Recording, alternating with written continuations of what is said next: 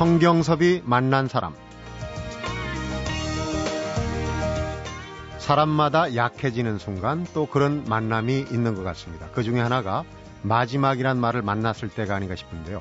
누군가를 용서하기도 쉽고 용서받기도 쉬울 것 같고 또 평소 같으면 큰 용기가 필요하겠지만 그닥 큰 용기를 내지 않고도 속을 털어놓을 수 있는 있을 것만 같은 오늘 하루 2011년 12월 마지막 날에 함께하는 성경섭이 만난 사람 오늘은 김성수 문화평론가의 문화탐방 장석주 시인의 인문학 카페로 함께합니다.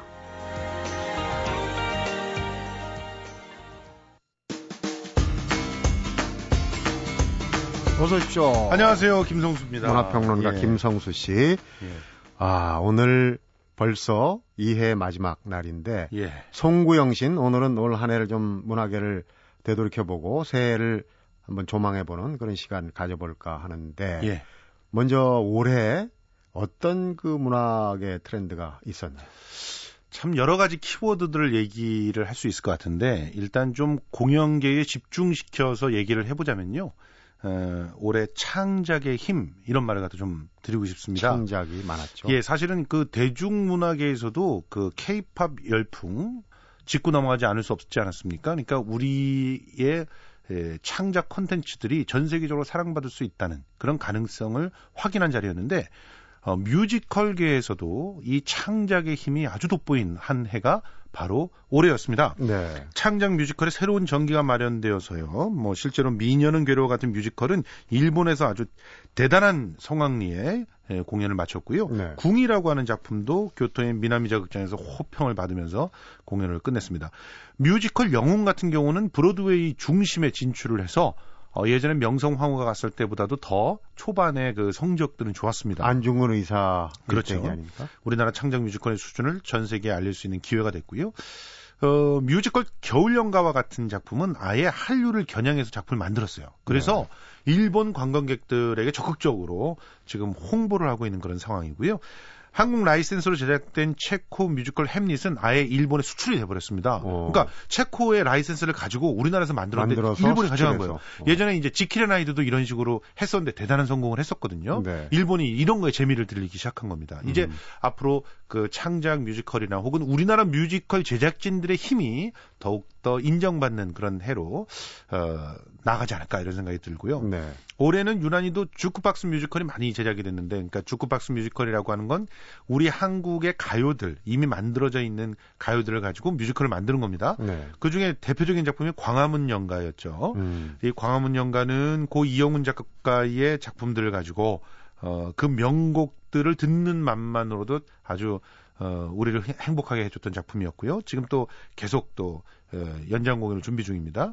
어, 스트리트 라이프라든가 늑대의 유혹이라든가 특히 이 늑대의 유혹은 1세대 예, 아이돌들의 음악들을 잘 버무려 놨어요. 그래서 네. 일본에서 관광객들이 찾아오게 됐던 뮤지컬입니다. 이런 어, 창작 뮤지컬의 힘, 어, 올 한 해 하나의 트렌드가 아니었나 이런 생각을 합니다. 네.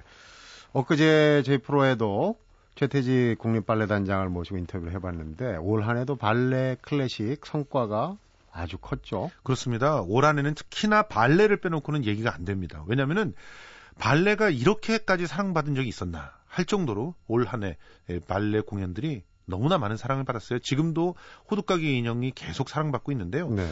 어, 우선 이 열풍이 어디서부터 시작됐는가 많은 사람들이 여러 가지 그 분석들을 하고 있지만 우선 어, 나탈리 포트만 주연의 블랙스완이라는 블랙스완. 영화에서 하나의 그 줄기를 찾기도 하고요. 네. 그다음에 뮤지컬 빌리 엘리엇에서 또 한 줄기를 찾기도 합니다. 아, 이 음. 빌리 엘리엇의 열풍은 대단했었거든요.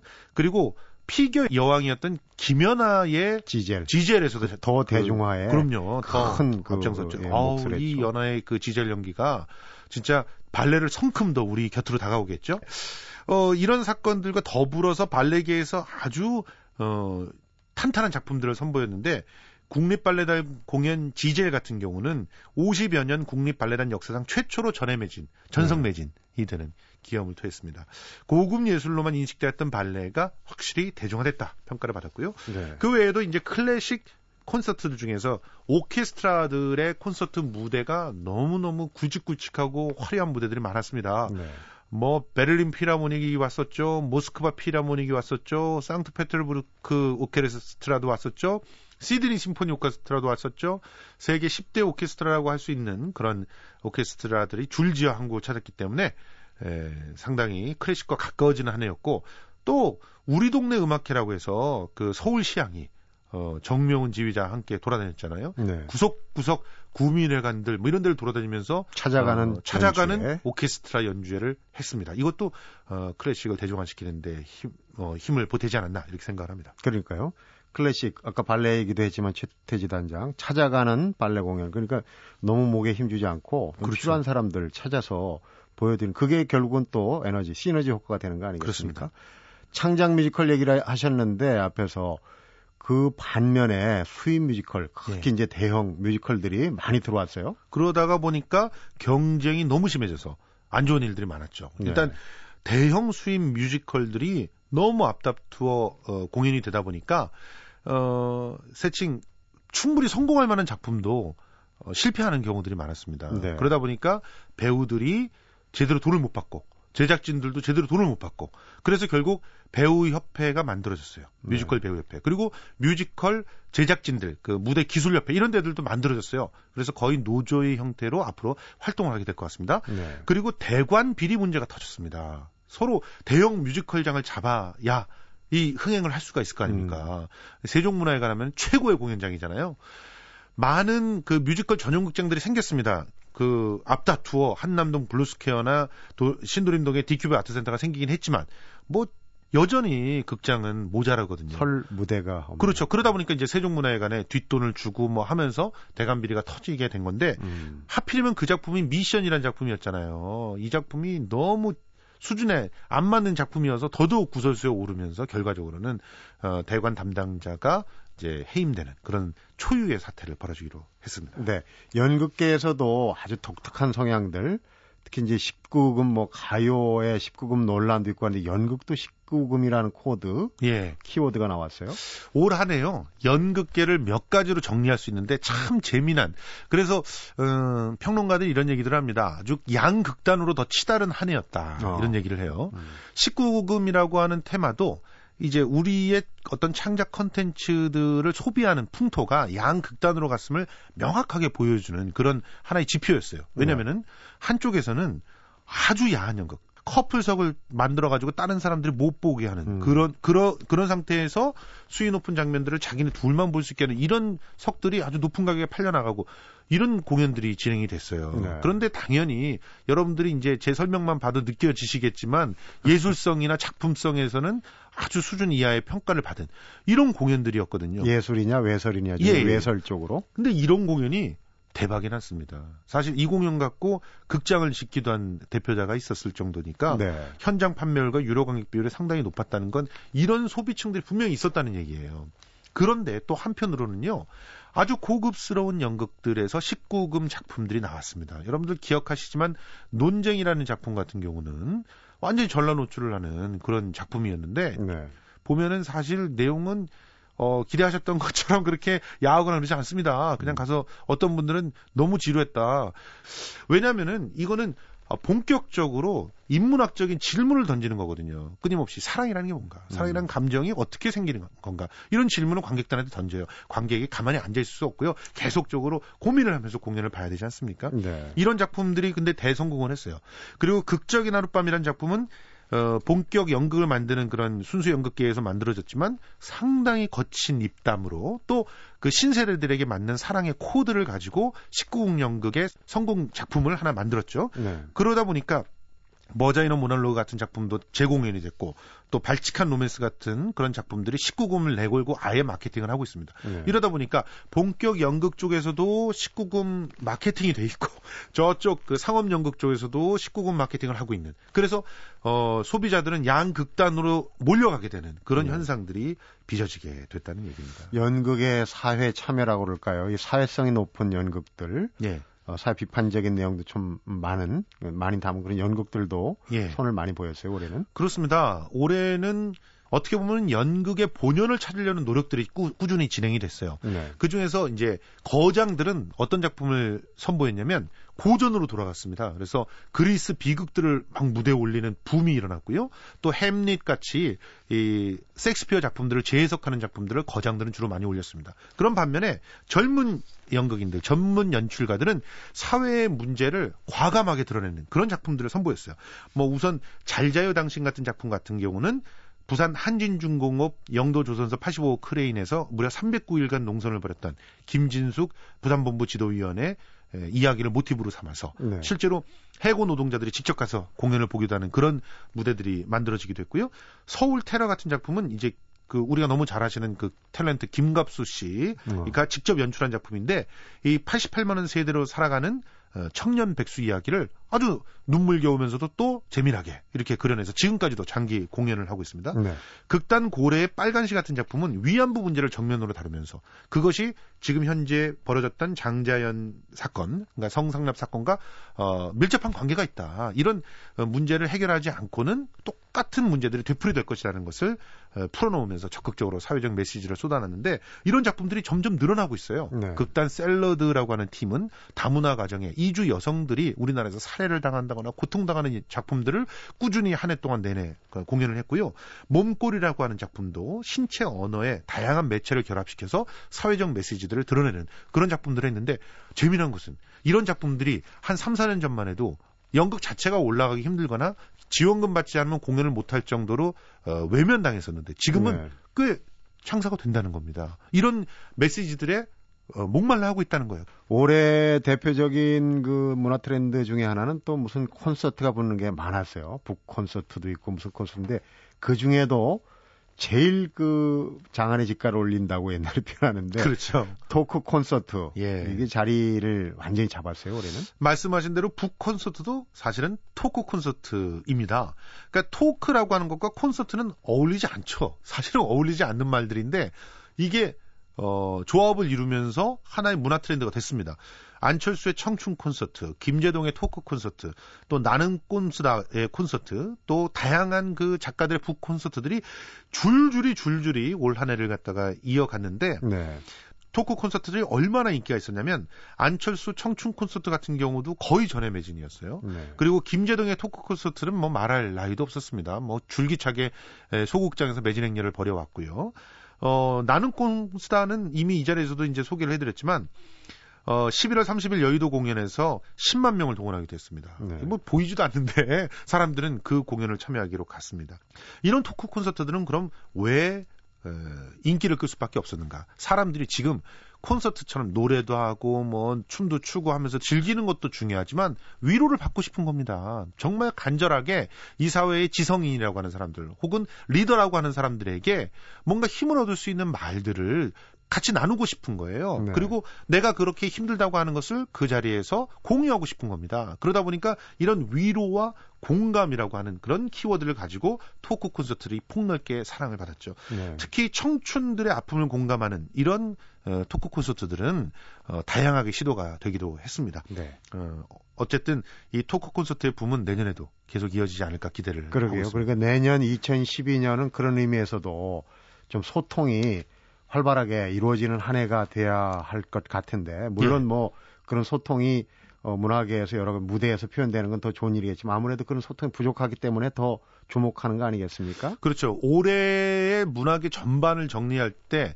뭐 위로, 치유 이런 말들이 하나의 키워드였다고 본다면 그리고 또 풍자, 조롱 이런 말들 키워드였죠. 내년에는 아마 소통 이란 말이 굉장히 중요한 그런 키워드 중에 하나가 되지 않을까 생각하는데 그 소통이 과연 어떤 식으로 펼쳐질까 뭐 이런 것들을 갖다 좀 기대를 해봐야 될 것입니다. 또 한 가지 이 걱정은 내년은 이제 경제가 굉장히 안 좋을 거라고 그래요. 그렇죠. 지금 가계 고통이 뭐 역대 세 번째라는 그런 기사도 나오고 있는데 이 가운데 이 지금 나는 가수 출신 세시봉 친구들 콘서트 가격을 대폭 올려놨다. 예.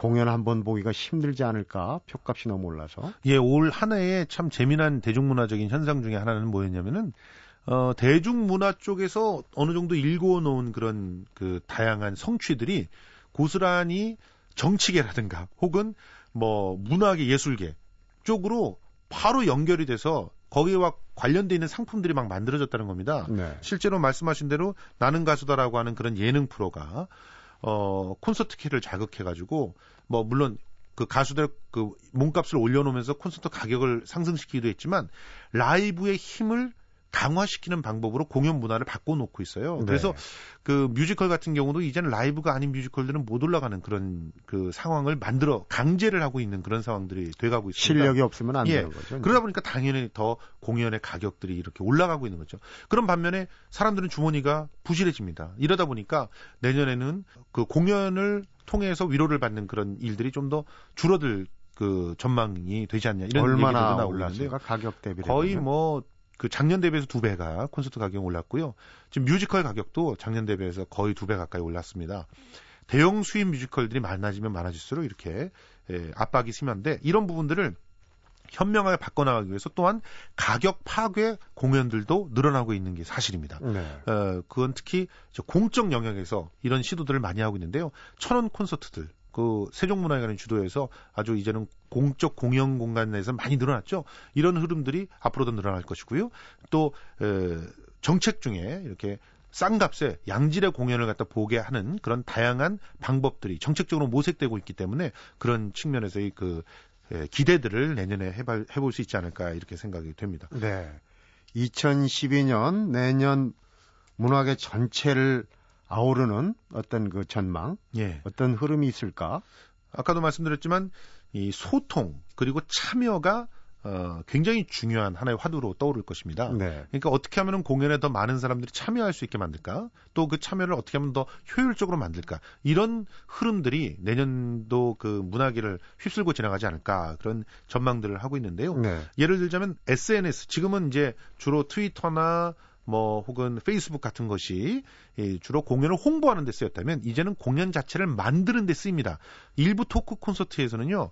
트위터에서 실시간으로 사연들이 올라올 때 그것을 질문을 받아가지고 답해주고 뭐 이러면서 진행을 하게 되는데 이런 현상들이 어, 대중음악 콘서트에도 막 수렴이 되고 있어요. 네. 내년도에는 이런 현상들이 더 강해질 겁니다. 그리고 페이스북을 통해 가지고 아예 플래시몹 같은 경우는 공연을 만들어요. 음. 그러니까 특정 시기에 가서 특정한 아티스트들이 예, 어느 공간에 모이는 거예요. 모여라. 거기서 예, 그- 모여라 플래시몹이죠. 그렇죠. 예. 그래서 그런 공연들이 앞으로 훨씬 더 많이 늘어날 것이다. 이런 것들은 주머니에 돈이 없어도 참여할 수 있고 즐길 수가 있으니까 더더욱 각광을 받을지 않을까 이런 생각이 들고 네. 무엇보다도 내년에 가장 중요한 화두 중에 하나는 창작이라는 겁니다. 네.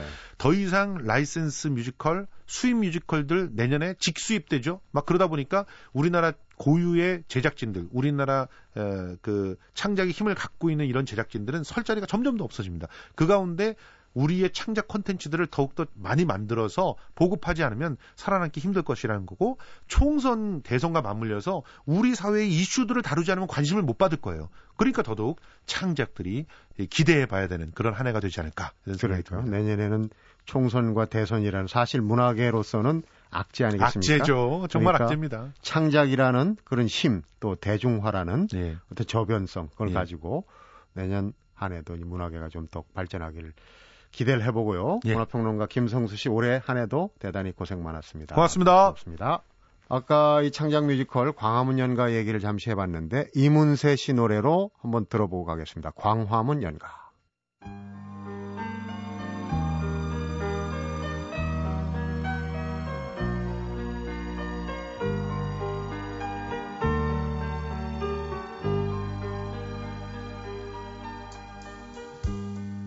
이제 모두 세월 따라 흔적도 없이 변하였지만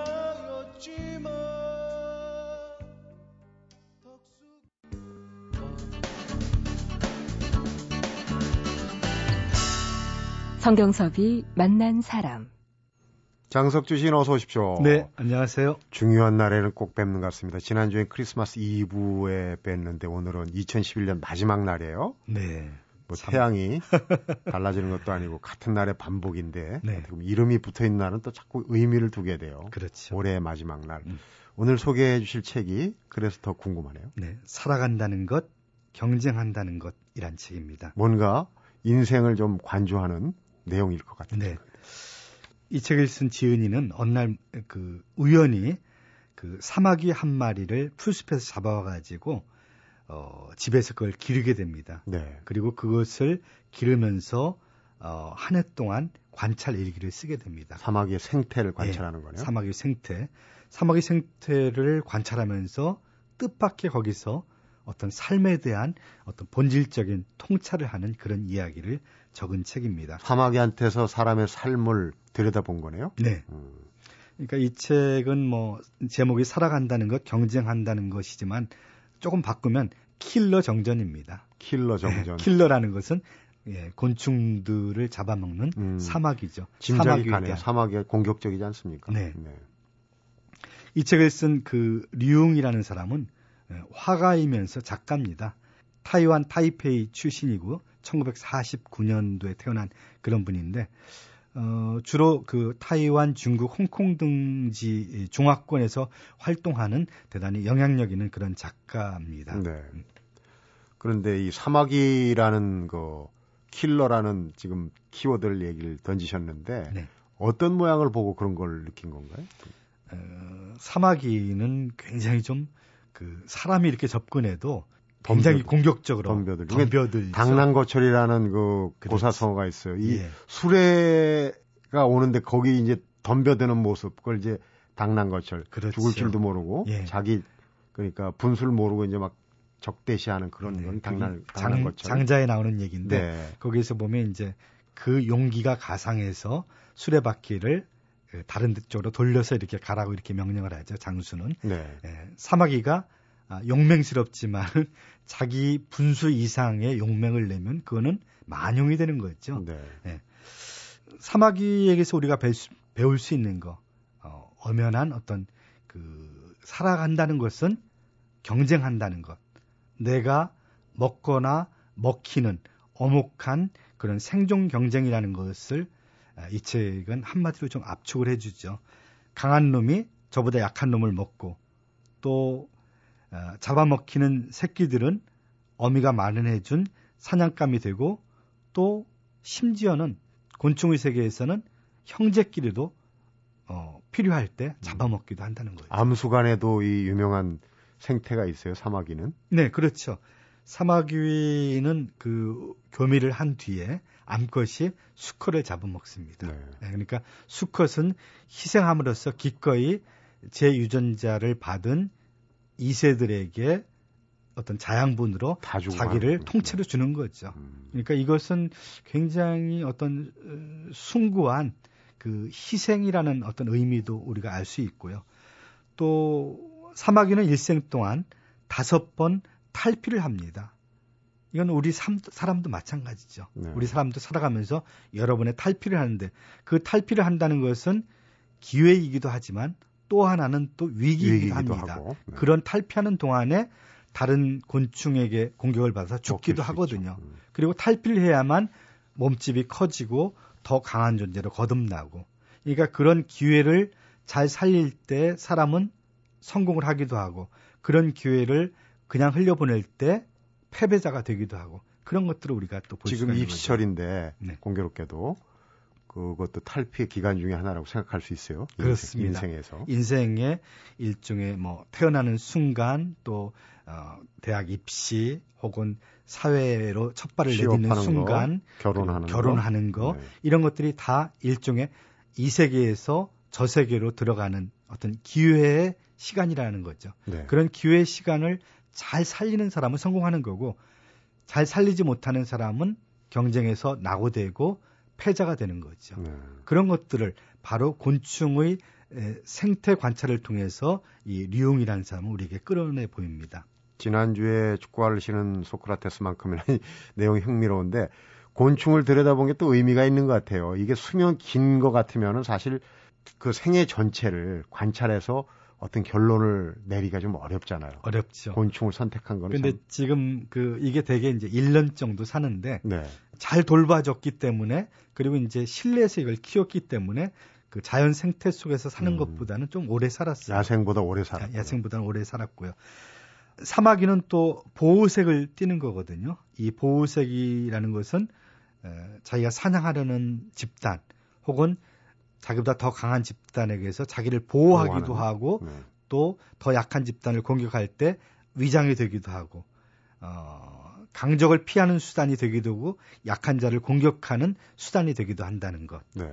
그리고 사마귀는 외강 내유 강해 보이지만 사실은 부드러운 존재다. 음. 굉장히 그 곤충 세계의 무슨 킬러 왕 같지만은 사실은 약하다는 거죠. 사마귀가.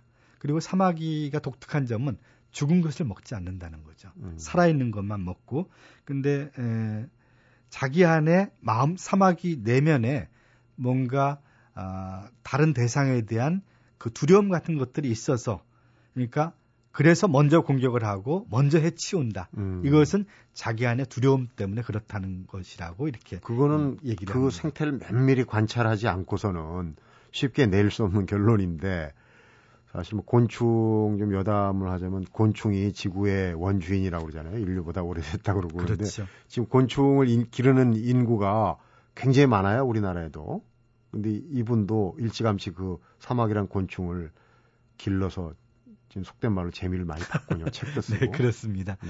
그, 그 사막이라는 아주 작은 곤충 아, 미물을 에, 직접 기르면서 그 생태를 관찰하고 그것에서 어떤 그 어목한 그 생존의 양태 우리 인간 삶을 거기서 들여봐, 들여다봤다는 거 네. 이것이 좀 어, 상당히 에, 남이 하지 못한 에, 어떤 창의적인 발상이 아니었나 아, 그런 면에서 이 책은 저는 읽고 상당히 좀 강렬한 어떤 충격 같은 걸 받았거든요. 네. 예, 그 실제적인 예가 있으니까. 실제적인 예가 있고 그 어떤 딜레마 같은 것들이 있는 거예요. 살아있는 존재는 그러니까 필연적으로 아무리 그 이타적인 존재라 할지라도 자기 생명을 영위하기 위해서는 자기보다 작은 혹은 자기보다 약한 생명을 취해야 된다는 이 어떤 숙명 음. 혹은 불교 용어로 말하면 어떤 업, 업. 이것을 벗어날 수 없다는 거죠. 그러니까 만물은 만물을 낳고 만물의 생명을 취하는 그런 존재라는 거 이런 어, 깨달음을 이, 이 책에서는 우리에게 알려주고 있습니다. 그러니까 이제 사실은 얼핏 보기엔 좀 잔인하고 공격적이고 그런데 곤충 중에서 사마귀 하면 좀 별로 인상이 좋지 않. 않은데요. 네. 어떻게 보면 또 그런 얘기를 듣고 보면 사람의 인간의 물론 이제 선한 모습도 있지만은 인간의 어떤 그런 모습을 많이 닮은 것 같아요. 이 작가가 이 저자가 결론적으로 사막에 빗대본 인생, 인생에 빗대본 사막의 결론적인 지향점, 결론 부분은 그러니까 뭐? 사막 위의 생태라는 게 그 우리 인간의 생태에 대한 하나의 축소된 모양이라는 거죠. 네. 우리 인간도 자연의 하나의 존재라는 것 결국은 그러니까 아, 뭐 아무리 어, 인간 사회가 복잡해지고 그렇더라도 그것을 움직이는 그런 원리는 굉장히 단순한 원리다. 음. 그런 에, 그래서 이 곤충의 생태 하나만을 보아서도 우리는 충격적으로 그 살아가는 것의 어떤 본질을 우리가 통찰할 수 있다는 거죠. 음. 네. 본질 중에도 이제 경쟁할 수밖에 없는 그러니까 그. 제목이 이제 그것을 가장 압축한다는 거죠. 네. 생명의 본질은 경쟁한다는 것에 있다. 아, 죽거나 죽이거나 음. 좀 살벌하지만은 그, 그 연말에 나와서 이런 얘기를 하는 게 살, 살벌하긴 하지만은 그렇지만은 상당히 따뜻한 이야기입니다. 그러니까 그 류웅이라는 사람에 대해서 제가 호감을 갖게 된 것은 정말 작은 곤충에 대해서도 애정을 기울이고 어, 어떻게 보면 뭐 혐오감을 좀 우리한테 불러일으키잖아요. 사마귀가. 음, 그렇죠. 근데 사마귀에 대해서 정을 쏟고 정성을 다해서 기르고 또 그 생태를 하나씩 하나씩 꼼꼼하게 적어 내려갔다는 거. 이런 것이 저한테는 상당히 감명을 줬습니다. 그러니까요. 그 사마귀 말고도 곤충의 이 하나하나를 들여다본 연구를 보면 정말 대단하다는 거기서 또 우리가 인간이 배우는 지혜도 있고 기계적으로 공학적으로 배우는 게 많지 않습니까? 예. 어쨌든 한 해 경쟁이 이제 마무리되는 순간이고 정말 치열하게 경쟁을 하고 살아왔어요. 당신도 그렇고 저도 네. 그렇고 그 어느 날보다도 세상의 이치를 생각해 하는 그런 일년의 마지막 날인데 이런 책을 또 소개받고 보니까 새삼 의미가 더 깊은 것 같습니다. 다음 만남은 새해 기약을 해야 될 것 같습니다. 네, 마무리 잘 고맙습니다. 하시고요. 오늘 마- 말씀 감사합니다. 성경섭이 만난 사람 오늘은 김성수 문화평론가하고 장석주 시인과 함께했습니다. 오늘은 2011년을 과거로 떠나보내는 날입니다. 우리가 무언가를 떠나보낼 때 해야 할 일 한 가지. 아차 하는 뒤늦은 후회를 하지 않기 위해서는 찬찬히 살피고 챙기는 일이죠. 마무리가 완벽하다면 뒷모습을 편안하고도 여유롭게 바라볼 수가 있을 겁니다. 오늘은 이런 깔끔한 뒤처리가 꼭 필요한 날이 아닌가 싶은데요. 마음으로 빚진 일까지도 챙겨서 갚는 그런 하루 보내시기 바랍니다. 성경섭이 만난 사람 오늘은 여기까지입니다.